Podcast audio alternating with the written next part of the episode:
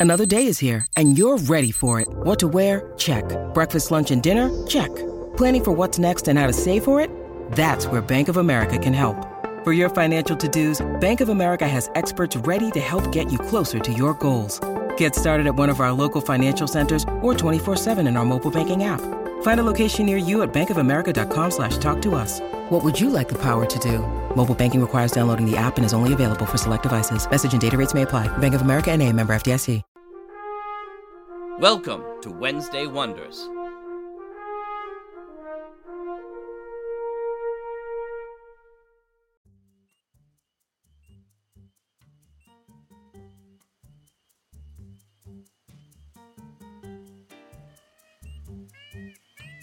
Hi, everyone, and welcome back to Wednesday Wonders. I'm your host, Lothar Tuppen. For our first show this week, we have reimagined radio The Case Files of Dr. Moreau, 2015.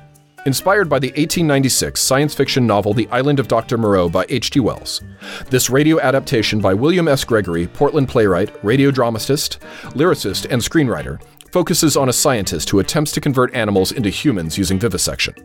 Themes include pain and cruelty, moral responsibility, human identity, and human interference with nature. Our second show is from Lightning Bolt Theater of the Mind, with Bleeding of the Hedges Arc 2, The City of Brambles, Episode 8. Marcus is attacked by the Packmaster, while Dixie, Rain, and the others are confronted by a truant officer. And our last show is from Chronosphere Fiction, Captain Defense and Daphne in the case of the missing ice ray gun. In the 1940s, Captain Defense and Daphne was one of America's most popular radio dramas. This superhero and his girl sidekick filled the airways every Saturday night with their great adventures. While Captain Defense kept America safe by literally freezing out the bad guys with his patented ice ray gun, Daphne used her hypnotic stare to wheedle secrets from them as they thawed. Flash forward to the year 1984, the actors Dan Milo and Di Stefano, who played Captain Defense and Daphne, are long out of the spotlight and haven't seen each other in years.